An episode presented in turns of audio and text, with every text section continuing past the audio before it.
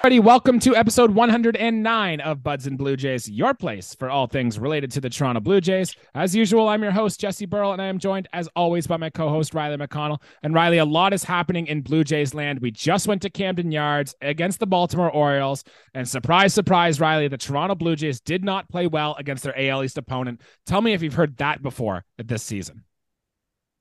I've heard it against divisional teams. I actually trying something different. Um, for those on YouTube who can actually see us, um, I have gone with a different look. I have shaved my beard. I mm-hmm. thought, you know, that's a good trendy look. I thought th- people, you know, seem to be doing well without facial hair. Baltimore players can't grow facial hair, and they seem to be doing good. So I thought, let's switch things up a bit and let's um let's go with a different look. It seems to be a look for success. I don't know. I also got my A's hat on. Not even going to talk about that, but for those of you who are watching baseball, they've seemed to be doing some good things the past week and a bit. Yes, they so have, yeah. um yeah, no, went for something different. Something's working for the Orioles, man. I I I don't know. Um, it's their years they're years above what they should be. This is a series we should have should have probably won two games in it, and we, you know, we'll get into that. I mean, it's it's tough to lose against the division rivals, and it just keeps happening to us, man. It's all it's a tough break again.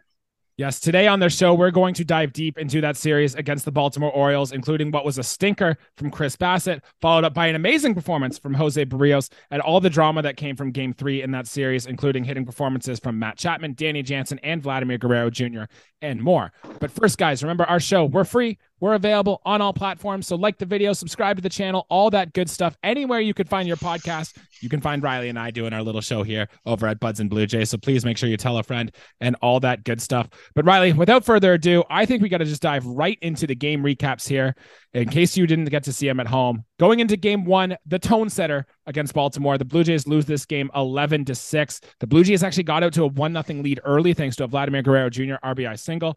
But ultimately, Chris Bassitt just didn't have it. He's prone to these stinkers. He had one here. He ended up giving, I think, eight earned runs on 11 hits over his times there. The uh, Orioles took an 11 to 2 lead at one point. The Blue Jays scored four late, but really this game was never close.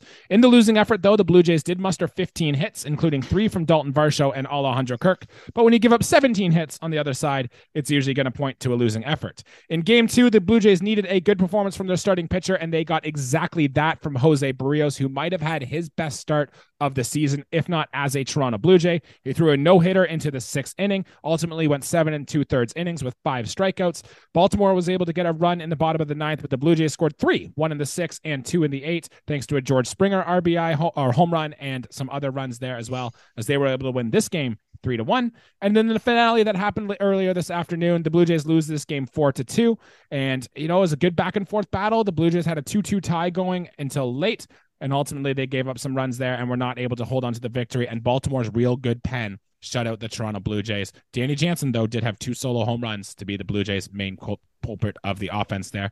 So I don't have the standings up here, Riley, but I believe we're 10 and a half back now in the division. We're a game and a half back of the Yankees with the Yankees playing right now. And I think the Angels might have just passed us, or at least they're close if they win tonight. So, Riley, the Blue Jays still have a long way to go. We're still not at the halfway point of the season yet, but we're definitely starting to get into the meat of the baseball schedule, Riley. A lot of talks about talking points in this here. Where do you want to go first? I mean, it's pretty obvious to me, man, where we have to, you know, go for this one. I mean, if you were to ask me at the start of the year, Jesse, you, you look at a rotation, you stack up the pitchers, and you you match a name to like a possible this is going to happen to them this year, and you say sent down to minor leagues and not even any specific team, just sent down, mm-hmm. and then carry a no hitter into the seventh inning. In my head, I would go, okay, let's match Manoah with uh, carrying a no hitter, and let's say Berrios gets sent down after last year. Well, we're going to flip that on you guys. Actually, yeah. huge plot twist for this year. The pair parity parity in the season has been just unreal, man. Uh, Jose Berrios brought it in this one. Almost goes eight innings. I mean, hey, it's a close ball game. You got to take him out. I'm a I'm a fan of that. Like, let's not let bad happen. Uh, I mean, well, let's quit while we're ahead. Basically, five punch outs to go with it. I mean, is this this uh, like Jesse? You said it. I think this is his best start as a Toronto Blue Jay, and an important one too. I mean, he's did some great things with the Minnesota Twins early on in his career, and since then. I mean, you know, his first little half stint with Toronto with his three ERA was fantastic. And then obviously, we're not going to talk about last year, but this year really has picked it up, man. I mean, his numbers are fantastic over the last little bit. I mean, his numbers are absolutely stellar. I mean, to call him our our number four pitcher at whatever point in the season, I mean, is he an ace? No, but has he been pitching like an ace? Absolutely, man. There are so many like just sprinkles of dominance for Jose Berrios, man. I know he has some pretty rocky innings, but I mean, he was super solid in this one, man. I mean, his pitches seem to be he just it's a comfort thing, man. I'm as I always say, I'm not a real pitcher's guy, but I can tell when a pitcher's in a groove. I can tell when he's in the zone, man. And this was one of those games where he really exposed the Baltimore Orioles. I mean, the only time in the series they were really exposed um, as far as their offense goes. But Berrios brought it, man, and we needed this start, especially what's been going on with our rotation right now. That was absolutely like, not expected. I did not expect that. I don't know if anybody did, but good for Jose Berrios, man. I don't know if he's how do you top that for him? I mean, he's just been on a can't. roll. I mean, just keep up the consistency. He's, I mean, absolutely fantastic. Has to be our first thumbs up, man. Our only win of the series, and you carry a no hitter um, through, you know, basically seven innings pitch. I mean, hell of a job for Jose Berrios in this one, man.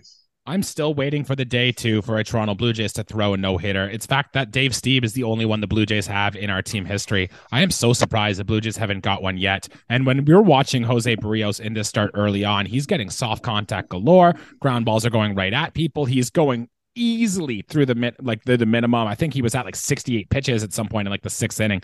You were really starting to feel like, okay, if anyone's going to do it, it could be Jose Berrios in the start. Unfortunately, that didn't happen. But if you look at his season numbers over the course of the season, Riley, his ground ball rate is up. It's the best he's had in his career.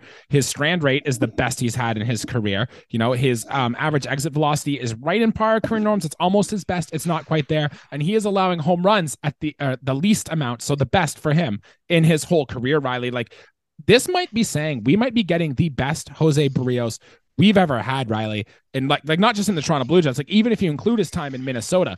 And I'm starting to think, Riley, if you had to redo the whole rotation one to five, is Jose Berrios your ace or does he's hiding that number two spot right now? I mean, he's definitely, I mean, hey, hats off to Kevin Gausman. I mean, I'm about performance too, but I love a good resume. But let's let's put Manoah aside for now. It's in a different mm-hmm. category. Until he comes back, I really don't want to talk about it too too much. It's it's a hard topic to have, but out of the guys right now, he's been pitching better than Chris Bass, that's for sure. So I mean, if if this is a, I mean, hey, we paid a good price. I mean, Austin Martin and Sim- Simeon Woods Richardson are going to be big leaguers and they're going to be impactful big leaders. So this is a price we paid uh, through getting rid of young talent and taking on, you know, basically a pretty uh, big, big cap hit with Jose Brio. So we need this this guy essentially um, to do exactly that. I mean, I don't like I said, I don't expect it, but it's certainly good when it happens. We need that flare, that flicker of dominance that we get every third or fourth start from him, and then be just solid for the remaining three starts or whatever, because we can't have those blowups, and we haven't. I mean, knock on wood, man, it's been very consistent for him. I mean, mm-hmm. I, I again, I don't want to jinx it because we've seen him be bad, and it's like it could be eye popping the next time he takes the rubber and he gives up eight runs over three innings because Jesse, those things have happened in the past and i believe in the repeat offender kind of thing when you, you give up three home runs in an appearance. We've seen Berrios do that. We've seen him give up double digit hits. So i mean let's just let's ride this one out for right now. Let's feel good about jose Berrios and what he's doing on the hill right now and hope that he recognizes how good he's been and carry that momentum moving forward for this club it's been 10 or 11 straight starts now for Jose Berrios with an ERA in the mid twos right now, if you exclude his first three starts of the season. And I do think, hey, he's probably going to finish with a higher ERA than this, but the Blue Jays will absolutely take what they've gotten from Jose Berrios so far this season. And I'm excited to see what he can do in his next start coming up. Riley, I want to turn my attention to a player on the offensive side of the field where I don't think you and I have really given enough credits or have talked a lot about what this player has done, but that's Whit Merrifield, Riley. And when we talked about when he came over at the trade deadline last year, we were like, hey, this guy's good. He's good bat to ball skills guy, but we don't think he's special anymore. We thought maybe this guy could fill in on a bench. He can defend well, he can run, he can do all the little things you want to see a guy do on a baseball diamond. But Whit Merrifield has actually been not only has he been impressive, he's actually been a key cog to what the Toronto Blue Jays are doing. He had a hit in game one, he had three hits in game two, including a double, and he had another double in the finale here. He was hitting fifth in the lineup right now. And honestly, Riley, you could make the argument that Whit Merrifield should be even higher than this in the batting order right now. And my favorite thing that Whit Merrifield did all series is after his three hit performance in game two, he was being interviewed by Hazel May, and he just muttered some comments saying, Pitchers are dumb, man. And as a hitter in my own baseball league, like I can relate to this so much because I go up to the plate every single time and I go, this pitcher sucks. I'm going to tear apart this pitcher. This pitcher can't fool me. This pitcher can't do anything like that. And I feel like that's what Whit Merrifield is going out there with the type of confidence and the swagger that he has that he can go out and hit anyone. And yes, I'm sure we wish the power was better. And yes, I'm sure he, we wish he was more of a complete ball player, but he uses his skills exactly the way you want the guy to use them. And I like, honestly, I've been nothing but impressed with what Merrifield has done so far this year.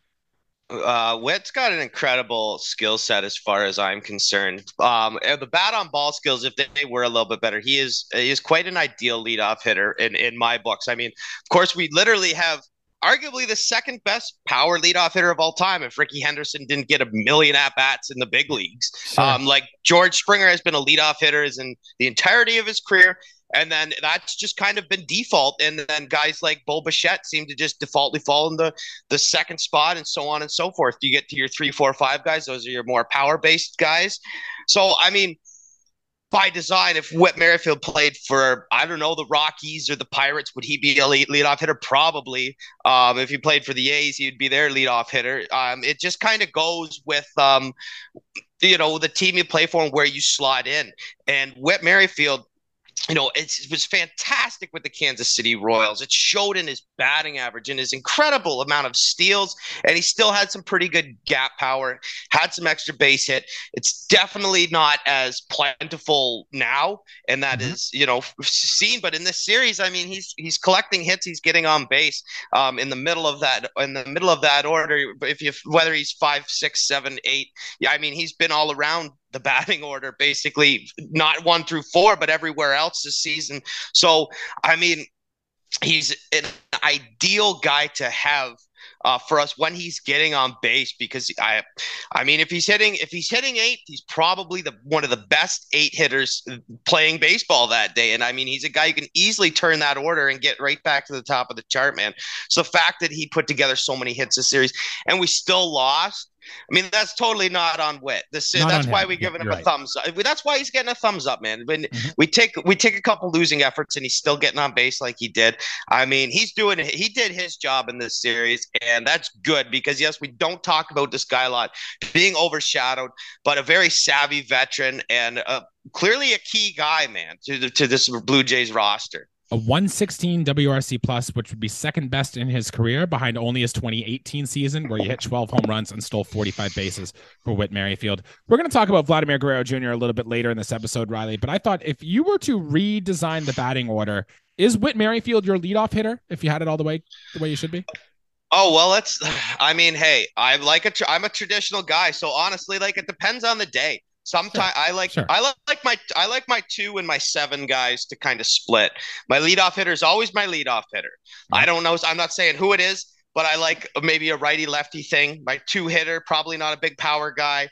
You know, three, four, five, and maybe six always stay the same. Probably a right field, third base, first base, kind of in that order. Your power positions, and then Whit probably could hit two spot for me. I like sure. a double. I like a, I like double speed at the top of the chart. I like maybe a lefty righty. With the Blue Jays, it's probably going to be two righties at the top where we can. It's going to be Springer or Bo. Um, again, depending on who's who's pitching and everything like that. But yeah, for me, again, it goes back with who do you have to choose from in the batting order. Um, Whit Merrifield, if he played on a weaker team, is arguably a leadoff hitter in most cases. But the fact that we have so many guys that can hit in the top of that order and have for so long, I mean, he's the odd man out there. For me, um, I would probably I'd put him in in the two spot a couple times, man, just to experiment, just to experiment and see what yeah. he can do because the Blue Jays as a whole, their offense really isn't clicking. Like we scored two runs in the finale here. We scored six in game one, but four of them came in the eighth and ninth inning when we were already getting blown out. Game two, we won that game. We only scored three runs. The Blue Jays as an offense really have been down the past two or three weeks or so. And I one of the main culprits is Vladdy and Matt Chapman. We'll get to those a little later, but I really do think you need to do something if you're John Schneider to try to spark this offense. And I think maybe moving Whit Merrifield into the two hole or into the leadoff hole, for goodness sake, might be something the Blue Jays can do to get that going. But Riley, I don't want to spend any more time on that. I want to move over to another player who actually had a good series in this series, and that was Danny Jansen. Riley, we've seen the Danny Jansen story before, and I find it very interesting. I don't know if Guillermo Martinez, our hitting coach, is doing this on purpose, but the Blue Jays Bo Bichette especially and Matt Chapman early in the season have really got success when they were driving the ball to the opposite field, right? We saw Matt Chapman was peppering that right center field wall. Bo Bichette has been doing this all year. Danny Jansen is still the one guy on the Blue Jays who is hitting the ball to the pull side and in the air. Things we've wanted to see for a long time. We've known this is what Danny Jansen does. And I'm curious if that is something that Guillermo Martinez is trying to teach the team to do that or just have Danny Jansen do his own thing and try to teach the team the rest of the opposite field approach. I don't really know what's going on there, but I like to see it. I like to see fly balls hit to the pull side because that's how you're going to get your most out of your power. And Danny Jansen, let's be real, not the biggest guy out there, but when he hits home runs, they go, man. They're some of the most sweet ones to see. And he's got a ton of no doubters, and it's always good to see here for Danny Jansen. So, do you have a thought on him and how he's doing this series? Yeah, well, you're certainly asking the right guy about spray charts here. Me, yeah, uh, a, a, guy who is a switch hitter, predominantly faced right-handers, obviously. Um, but I bet you hit 85 percent to the pull side on each, and yeah, that is where all the power comes from. And Danny Jansen still and and will not play a full season this year again tragically for the whatever time in his career a guy who could hit who could could hit 30 home runs as a catcher um, with that he has that potential man he is probably one of the best pure power hitting catchers that can play immaculate defense as well now not maybe immaculate but very good above replacement level defense for sure. That's that's the minimal of what he can do. Um, but the power is there. He's blessed with some good power, and I don't mind a guy who takes the ball to his pull side almost exclusively. Because yeah, we got guys who can take the Kirk. Yeah, uh, we've seen yeah. Bo, we've seen we see Bo do it way more often than not, man. And I mean, Matt Chapman, yeah, he was hitting the ball the alley. He was stroking that ball out to right center field um, early in the season and getting a lot of extra base hits there, man. I mean, you could you could argue about Kiermaier on the left side of the plate. I mean, maybe he de- definitely doesn't have the pop. We've seen him yank a couple out. Varsho too. I, think. I mean, yeah. Oh, oh, yeah, I mean he's he's doing well for him and Varsho too. That's not a guy who's going to slap a lot of base hits the other way. You go with ideally, yeah, you'd love a all fields type hitters one through nine. That just doesn't happen. If you have a catcher who's going to play some DH for you, who's can hit for power, and that's that what he does. As long as he stays out of the double plays because uh, that will kill us. Uh, but uh, we've seen Jansen hit the ball in the air a ton, man. So if he continues that trend, very important part of this this team because we've seen how hot, how streaky he can go on. How long can he keep these power streaks up? Yet to be determined. I hope he get you he gets used more uh, for the next couple weeks and see where we're at. Yeah, I'm a Danny Jansen fan, man. I still want to see both Kirk and Danny Jansen in the lineup more often than not, especially while Brandon Belt is on the IL. I know Biggio's heating up. We don't need to have Cavan Biggio in the lineup every day, but we'll get to that a little bit later on in the episode. Riley, from the positives to the negatives, there were a few to take on. I want to start with Vladimir Guerrero Jr. here, Riley. And Riley, we have to have this talk. We've talked about this before, especially with Isaac on the show too, where we've said that Vladimir Guerrero Jr. is our team's best player. He needs to be our best player. And Riley, just simple as that, he hasn't been. Going back to his last homestand, Riley, here are the game logs for Vladimir Guerrero Jr. He did have two hits today. So, and including one of them was hit quite hard. So I will give him that. But in the game before, he went one for four. Then he went 0 for three, one for four, one for three, 0 for three, one for four, two for five, so multi hit game, one for three, oh for four. There's just not, oh, and by the way, no home runs either in any of those things. And I think he's had one double to go along with that. Like that is just not going to be acceptable for Vladimir Guerrero Jr. In fact, he moved down in the order now. So I think even John Schneider is starting to realize like, hey, Vladimir Guerrero Jr. might not have it. And he has know that pulled fly ball thing I was just talking about with Danny Jansen with how you get your more power out of your bat. Vladimir Guerrero Jr. hasn't pulled a fly ball in the air in over two weeks, Riley. It is a problem. Frankly, he just hasn't been good enough. And we really needed Vladimir Guerrero Jr. to turn into Albert Pujols, to turn into Miguel Cabrera. And frankly, he just hasn't done that. And I think until Vladimir Guerrero Jr. turns into that guy we know he can be, this Blue Jays team is never going to reach its upside or be the team we think it can be. I mean, let's be honest, Jesse. If you go one for four every day with just, you know, maybe an extra base hit once a week, those are numbers that'll keep you in the league, but that won't get you any hardware. That's no. not really going to win your club a lot of ball games. I mean, hey, everyone loves a guy that can stick in the lineup, that hits seventh or eighth in the order, that can just be so steady, be the steady 250 guy that maybe puts up 10 home runs. That's not Vladimir Guerrero Jr. That's not even like why am I even talking about this? We shouldn't even be discussing this. We should be talking about how we had three home runs this week. This is but he hasn't, insane. Man. It's been I know it's been it's been far too long.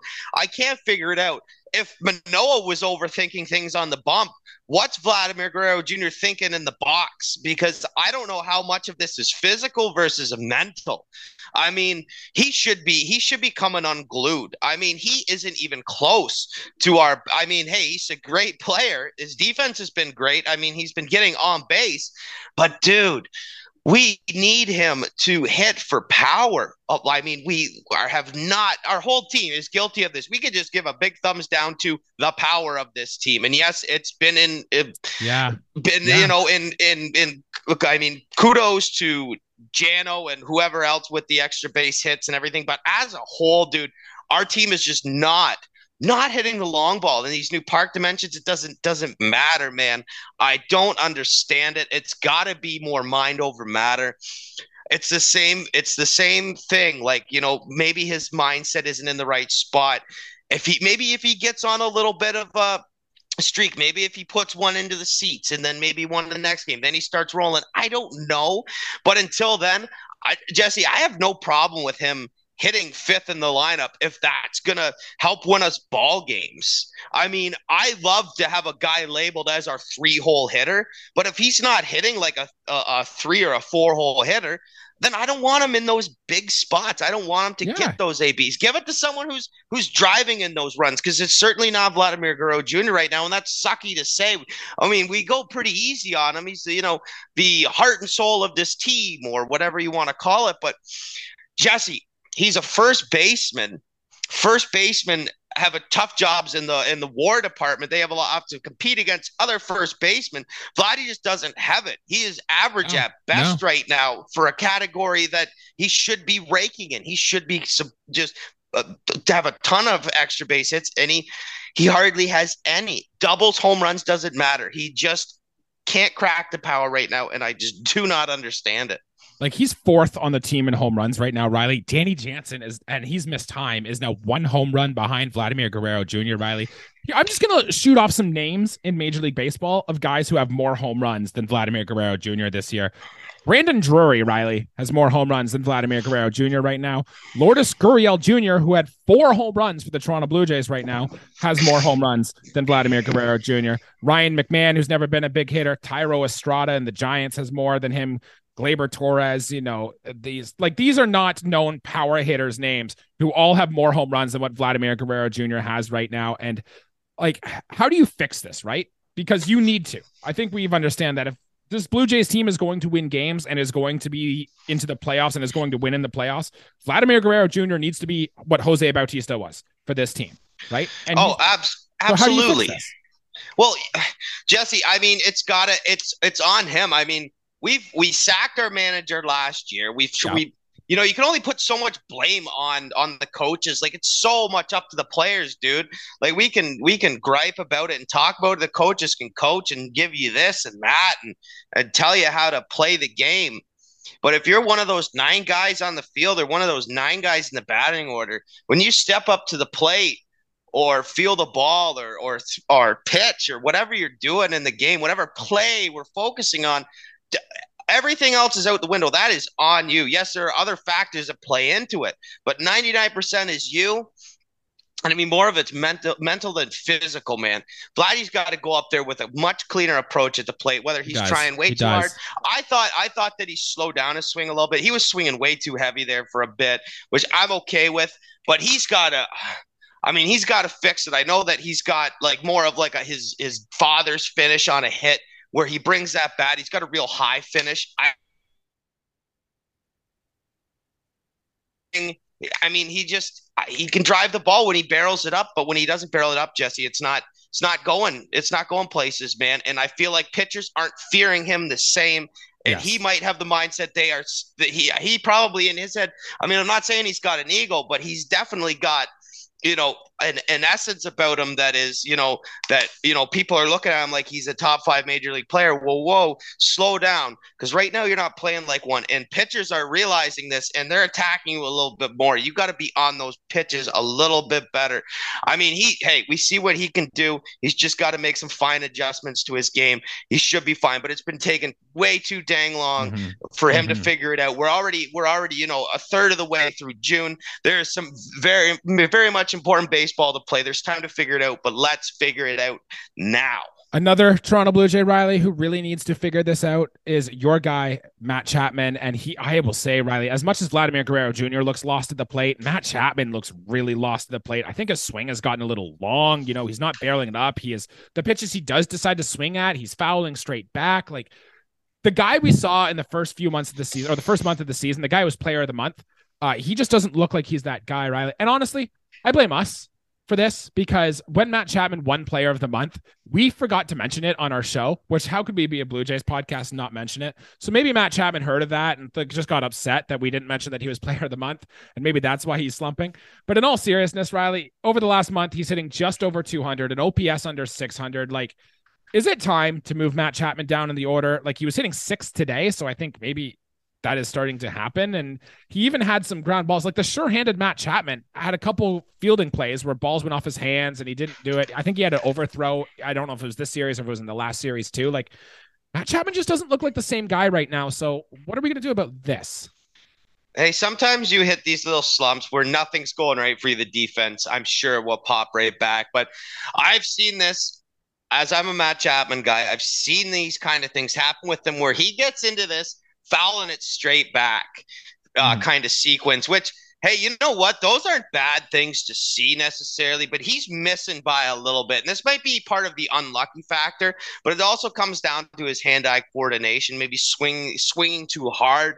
I mean, hey, I would be I would be so locked in trying to swing for the fences if I won a player of the month or player of the day for for God's sakes. You know, if I was if I was hitting the ball well, man, I'd go up in my next plate appearance and expect the same thing. I'd want to take sure. it for an extra base hit or whatever, get on base somehow. But that's not the Matt and I know right now with the defensive mistakes whatever that he that will work itself out. I still very much expect some good defense for the rest of the year.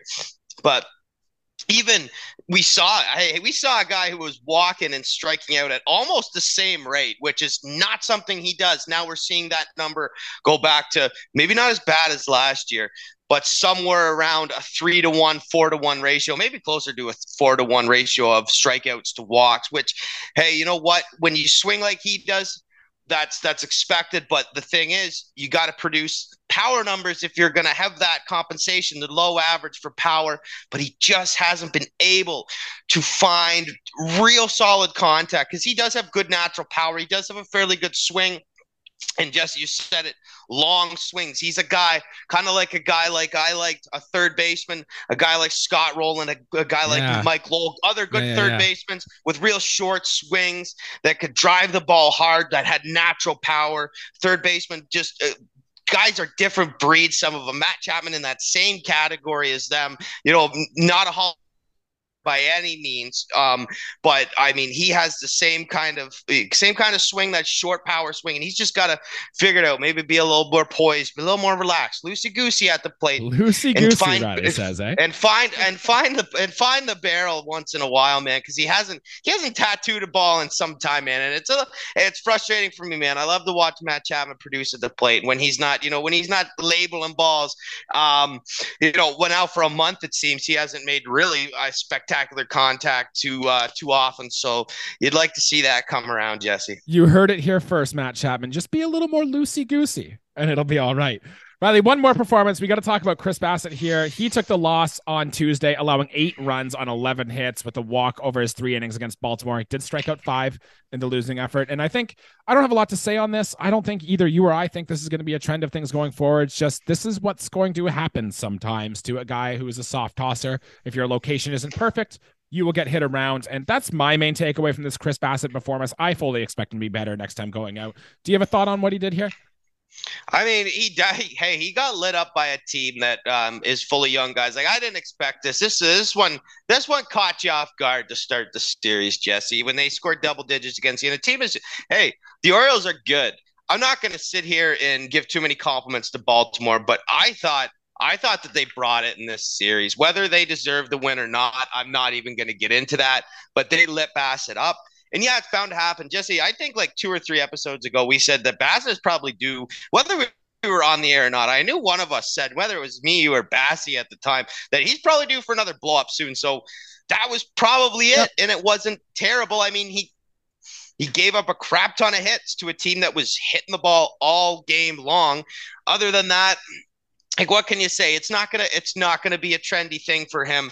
I'm sure he's going to bounce back from that because uh, because it's Chris Bassitt, dude. That's exactly it. Jesse, a soft tosser that's going to give up the odd stinker. And I'm, you know, it sucks that it was against Baltimore. It sucks that they're in a division. It sucks that they're, you know, I mean, have a, they're all, they're 18 games above 500, Jesse. That's insane for the that Baltimore Orioles right yeah. now. So, I mean, it sucks to lose that one, and it sucks that we got, um, you know, gave, it sucks for Bassitt's line because he's done so. I think he's done fantastic this year. Hate it for his own personal stats. We're gonna we score six runs, we take the loss, whatever. It's not all on him though. He'll come back strong in his next start fully agree with you. I am on board with everything you said in that sentence there, Riley. Just two more notes. Cavan Biggio, George Springer both had home runs in this series. George Springer actually made a pretty nice catch against the wall in game two to prevent some more runs from scoring. And Cavan Biggio in game three, Riley, almost had a second home run, which went over the foul pole. Honestly, I thought it was gone. If you watch the StatCast 3D rendering of this home run, it looks like it was gone.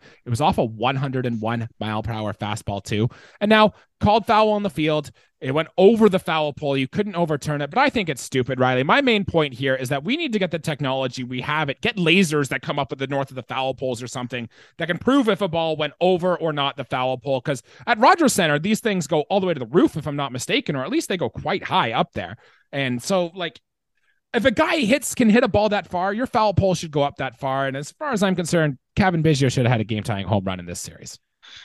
I don't know about the technology and and everything put in. And, hey, Jesse, it makes sense to me. It sucks to get that call back because we are at a we're at a state now in baseball where I mean you can't slip much by unless it's the umpire's discretion, which can be yeah, wrong sometimes. Yes, yes. I mean when we're getting to we're, when we're getting to mathematical, was it a home run? Because it's a challengeable play, and we've seen it happen before. We've seen it messed up there was a game, I don't know, it feels like it was probably six or seven years ago. I think it was Oakland playing uh, the Angels, and they got one called back. I can't remember who it was. Some guy who's definitely not in the league anymore. Um, I hit a, a home run because it was off one of the rails. Whatever, got called back. So we've seen things like this happen when the yep. technology is still available. And hey, it sucks because a it's us. We're a Jays podcast. We don't like when the Toronto Blue Jays lose. And number two, I I want it for Biggio because I mean that would be another hit. That would be another talking point for us. We wouldn't be sitting here giving Biggio an honorable mention. We would be giving him a thumbs up. It's true. It's so true. C- kind of still a thumbs up. I don't. I mean, it doesn't count. Kind of counts a little bit. But I mean, maybe be a little bit later on the pitch next time, drive it out to the gap for a double. I don't know. He seems to be doing things at the plate that have been working for him. He's another guy who's a versatile player. He, when he gets his ABs, he's been hitting the ball well for us. So I mean, I wouldn't I wouldn't let that shake him too bad. Get in the lineup next time you can. Produce the same. Do it again, 100%. Hey, his swing is good right now. We talked about it last episode. Just keep it up, Cavan Biggio. You're doing good things. Got some news and notes here, Riley. The Blue Jays are adjusting their bullpen day going forward. So it was usually after Yusei Kikuchi, the bullpen day would take Alek Manoah's spot in the rotation. But since Manoah's not here, they're actually moving it up. So Kevin Gausman is going to start the opening series against Texas, with the bullpen day being pushed a day later. This will kind of make it so that the Blue Jays can minimize how many bullpen days they use to get to the end of the month here. Kevin Gausman will be forced now to pitch on four days rest. We've shown the numbers. We've said them before. He is better when he gets five days rest. So we'll see how he does in Texas after four days rest. But Riley, I also want to talk to just really quickly here about who is our fifth starter option going to be because the Blue Jays can probably make it through the rest of June using probably this bullpen day and maybe one other. But eventually, Riley, we are going to need a fifth starter. So our real only options, because there's nobody in Buffalo is lighting it up. You either stretch out Trevor Richards, you stretch out Bowden Francis, Alek Manoah in a perfect world is ready to go, but I don't think that's going to happen. I don't think you think that he's ready to, to make that happen either. Or you're looking at Hyun-Jin Ryu, who is a full one year now past his Tommy John surgery, but there haven't been a ton of reports of him ramping up, him getting into a rehab assignment yet. So when the time comes, Riley, just one minute or less, what do you think the Blue Jays are going to do about this fifth starter position? Man, I would really like to see an acquisition. Um, yes. I I think there. I'm not going to even drop any specific names, Jesse, because there's probably about eight I could name but the American League Central has a lot of good young pitchers in it. Uh, the Royals, the Tigers, the the Twins, and um, like there, you could you could go find two or three guys on each team and, and replace them that way, and give up a decent price, a prospect maybe in return for a team that's might be third in their division, but are probably rebuilders. I really want to find an arm somewhere else, Jesse. Listen, I mean, I don't want to give it up too much to chance. I mean, Bowden Francis, he had an appearance in this, wasn't spectacular. Yeah, I got I hit pretty still hard. don't. I still don't like. I want to be good, and I want to be good right now. So, what's the best way to do that is to bring an impact piece in right away. We have not seen hardly any transactions done um, with us, you know, moving players to other teams, any trades, anything like that. So, I mean, it's not out of the question for me. I think it almost sensible at this point. Um, and yes, maybe it's nonsensical because yes, Hyun-Jin Ryu is coming back, but I don't want to slap a band-aid on it and have it rip off before the injury heal being getting our pitchers back or what what's going on with Manoah, whatever. I want to like let's just nip it at the butt right here and and just solve this problem. Bring in another arm. I don't know what the cost is going to be, who it is, but I want a sure thing right now because we might be fourth in the division we're still one of the best teams in the American League, and we can make things a lot easier on ourselves if we just, you know, maybe not even a sure thing, but slip in someone who's going to be a good piece for us and just kind of eliminate some question marks, man. Because I don't want to do this tomfoolery with moving guys up, sending guys down, having bullpen days that are going to waste bullpen's arms, possibly mm-hmm. for a long series. Let's just let's just get a fifth starter. I think that is the wise thing to do. Right. And don't wait for the trade deadline. You need one now. You can guarantee a guy is going to get starts in this rotation. Do it now. Like, why wait? I understand that prices may go down. Overpay if you have to. This team is built to win now, and we're not going to win now unless we get more assurance in our starting rotation. So pick up the phone, Ross Atkins. Get this done here. Just a few more news and notes here. Zach Pop threw a live batting practice session on Monday. Alek Manoah threw a simulated game this morning against young hitters in a controlled environment. About 75 pitchers or so. I haven't seen a report on how that went. I will search for it after the show. We'll talk about it next episode.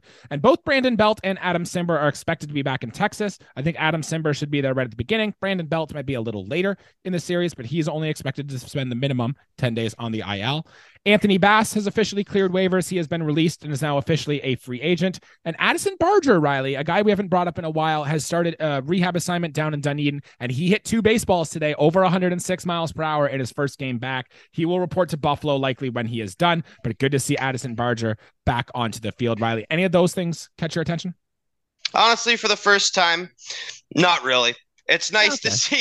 It's, it's news, listen, right? We got we. Uh, I in my head. I uh, you know it's all jargon to me right now. I'm thinking of in my head right now how we're going to win this series against against Texas Rangers with what we have right now. What are the existing pieces? Hey, what about Jake Degrom though?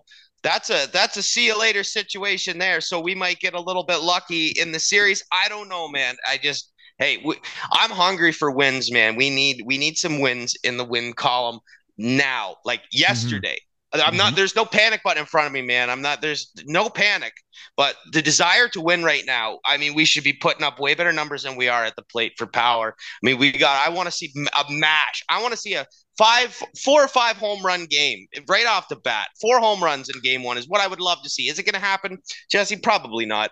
But I mean, I we just want to see some power numbers. I I want to. I want to see Varsho pop off. I want to see, hey, Springer with a leadoff home run would be great. What a way to start the series. Varsho with one, maybe Chapman and Vladdy to just to just to boost to boost their boost their uh, you know confidence a little bit and try and try and spark a spark a fire under a man get something going because we need to start rolling and we need to start rolling now yeah the blue jays almost need to break off one of these like 11 12 13 game winning streaks to show they're serious world series contenders because honestly they're not right now. And I'm not afraid to say that. So that is going to do it for episode here today. Riley, I don't have anything else to add. Is there something you want to mention before we get out of here today? Not, not really, man. It's hey, um, again, not going to compliment the Orioles too much, but damn, man, they're it's a it's a scary division, dude. When you when you really look at our division and what the Yankees are and and the Rays on whatever level, um, they are. Um, good job, you guys must have listened to us or something because the internet is mad at us because I guess Yandy Diaz is doing some pretty good things, and we got Vladdy sitting on first base for the All Star starting role, and the internet is not happy to say the least. Holy moly! I don't even know if I can read. I'd love to bring up the thread and read comments, but I do not use profanity on this network.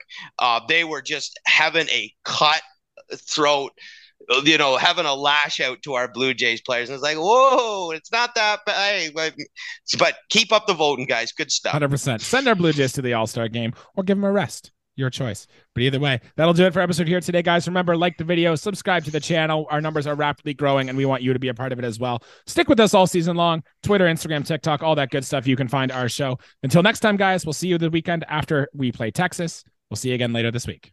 Thanks, guys.